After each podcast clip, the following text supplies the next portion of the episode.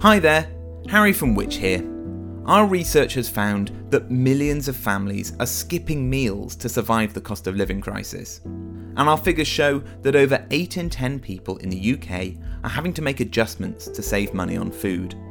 With the price of essential products soaring, we believe that supermarkets have to step up to the plate to help us all. That's why we've launched the Affordable Food for All campaign, calling on the big supermarkets to take action and make a real difference to communities across the UK. If you agree and would like to join our campaign, then sign our petition at which.co.uk slash affordable dash food and use the hashtag affordable food for all on social media. Thank you.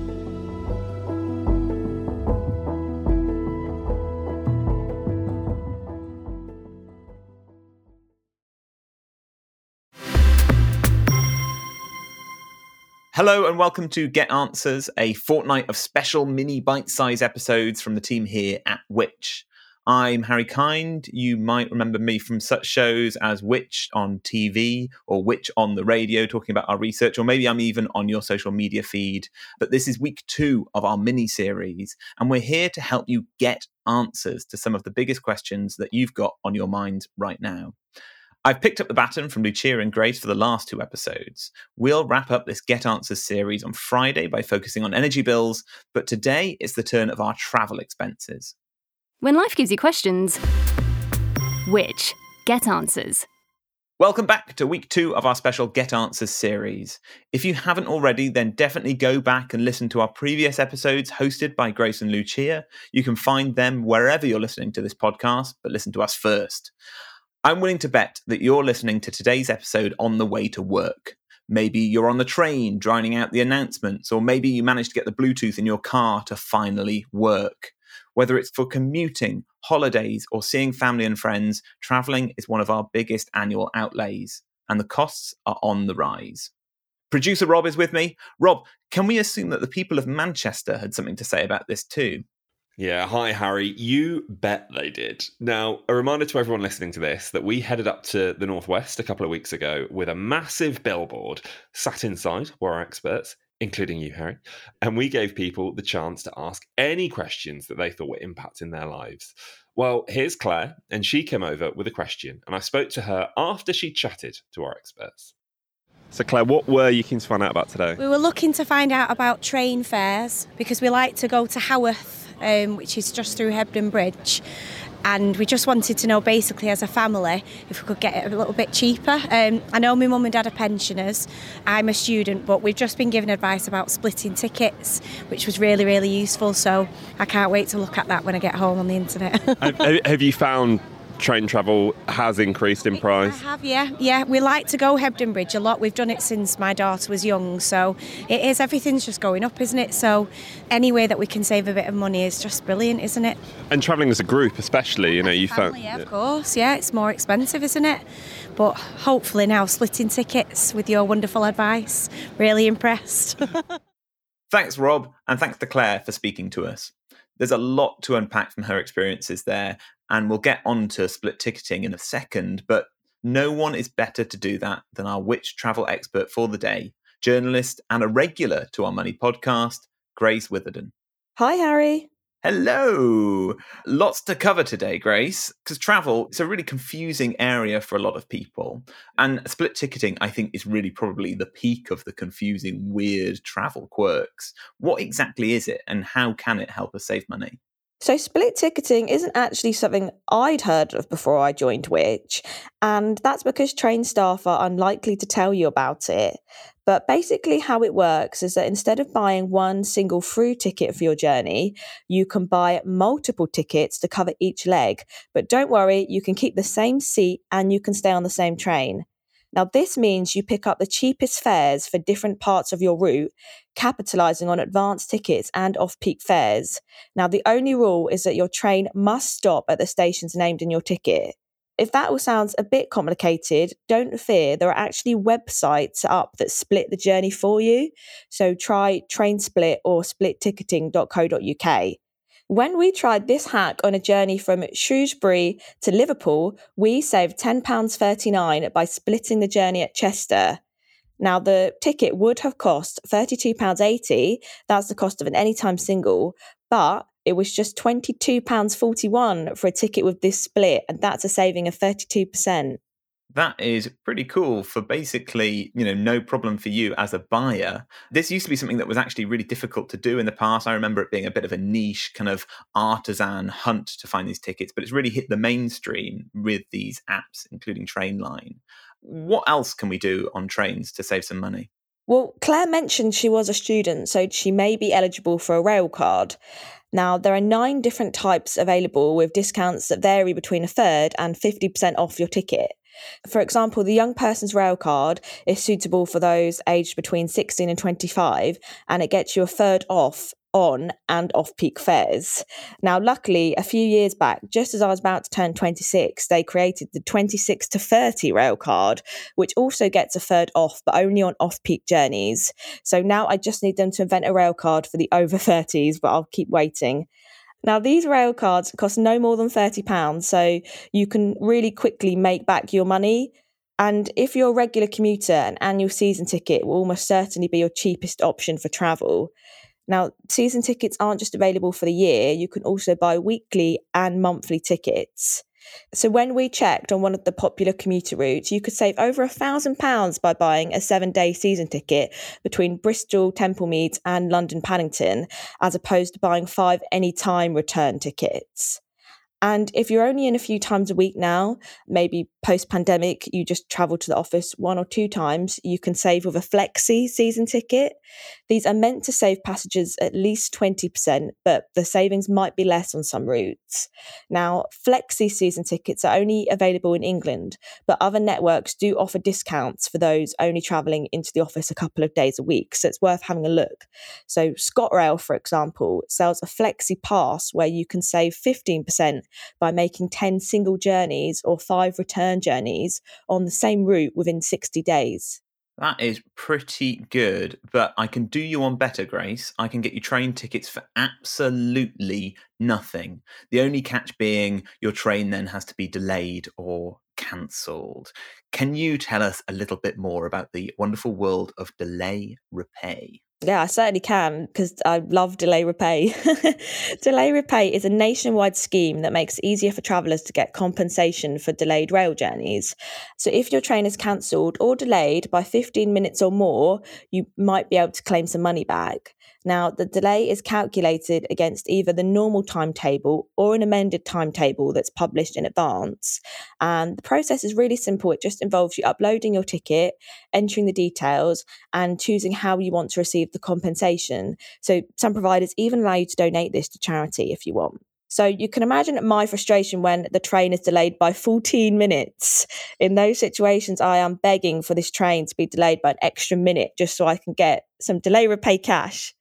So, a good hack for this actually is to take screenshots when you're on the train of the National Rail app for the live journey times, because sometimes I've gone to make my claim and I can't actually remember what time I ended up pulling into the station.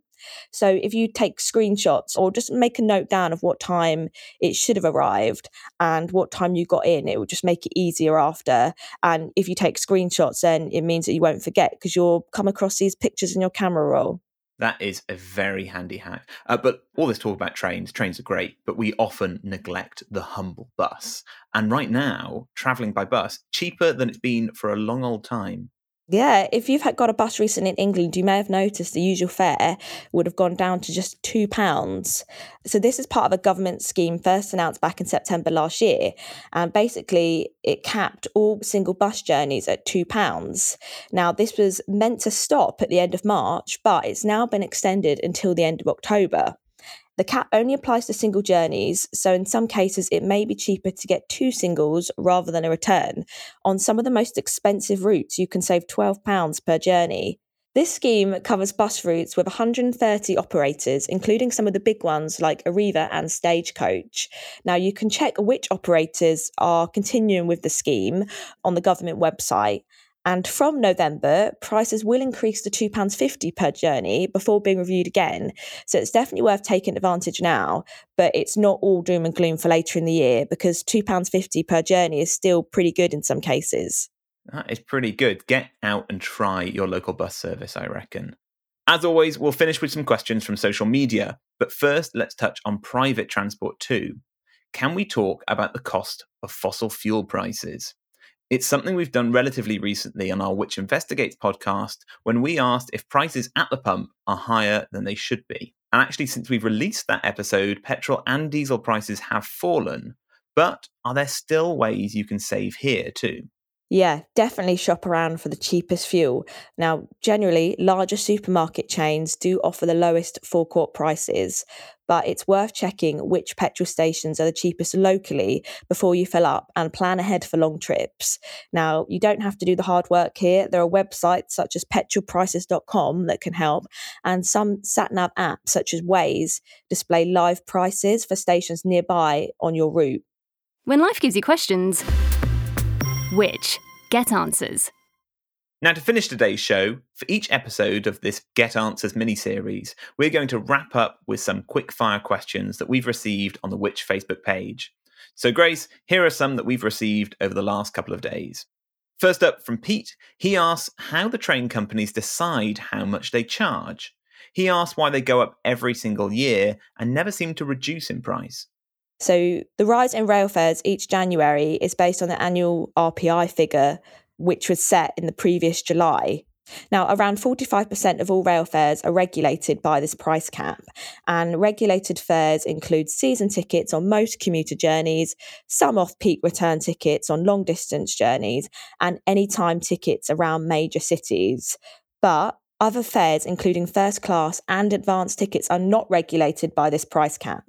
These fares are set by operators on a commercial basis to optimise demand and revenue. Last year, passengers actually faced an increase of 12.3% because that was July's RPI figure, but the government intervened and capped it at 5.9%, which was July's average earnings growth. So it was still pretty high, but not as high as it could have been. Only, oh, a mere 5.9%. Lucky us. Okay, Tarek wants to know if there's any advice on how to use less fuel when driving. Is it actually a myth that keeping your car in higher gears will use less fuel? So it's not a myth, but every car will be different, and you need to find that happy medium between opting for a higher gear earlier and not labouring the engine too much. Many new cars actually have a gear shift indicator, and this informs you of the most economical point to change gear, or even have an eco driving mode, and this dulls the response of the throttle amongst other changes. Shifting, which is when you skip gears, such as going directly from first to third, can also help reduce fuel consumption very handy. Okay, finally from Janet. She asks if it's better to buy tickets for public transport online or in person, and are there any extra discounts for doing it in advance? It's definitely worth buying tickets in advance. Now, this is because a set number of reduced price advance tickets are allocated to specific trains and they're sold on a first come, first serve basis. So you'll need to be quick to find the best choice of deals. But some companies will allow you to set up email alerts so you'll be the first to know when they go on sale. They usually are available to buy up to 12 weeks before you travel. So definitely worth setting an alert if you're trying to buy Christmas tickets or tickets for a big event that you know there's going to be a lot of demand for. Get those as early as possible in the 12 weeks, I guess. Yeah, definitely. I did this recently actually on a trip from London to Liverpool and I managed to get two single advance tickets and altogether the trip was about 40 pounds. That's a lot cheaper than an anytime return from London to Liverpool. Oh, fantastic. Thanks so much, Grace. Thanks, Harry. A huge thanks again to Grace and to you for listening to this episode of our special mini series, aiming to get answers to your most pressing questions. If you enjoyed today's show, please hit subscribe, and if you have any comments or questions, use the hashtag GetAnswers on social media. For free expert advice for life's everyday questions, don't forget to head to which.co.uk anytime. And I'll be back for the final episode of the series this Friday, when I'll be asking, what can we do to save on our energy bills? This episode of Get Answers was produced by Rob Lilly, edited by Eric Breer, and hosted by me, Harry Kind. And we'll see you next time. What is happening to supermarket prices? Do own label brands taste good? What's the best supermarket? What's the worst? How do I spend less on my weekly shop? Are there ways I can shop smarter? Should I just be growing my own veg? How do I even grow veg? Wine to pair with spag bol? When life gives you questions, get answers at which.co.uk.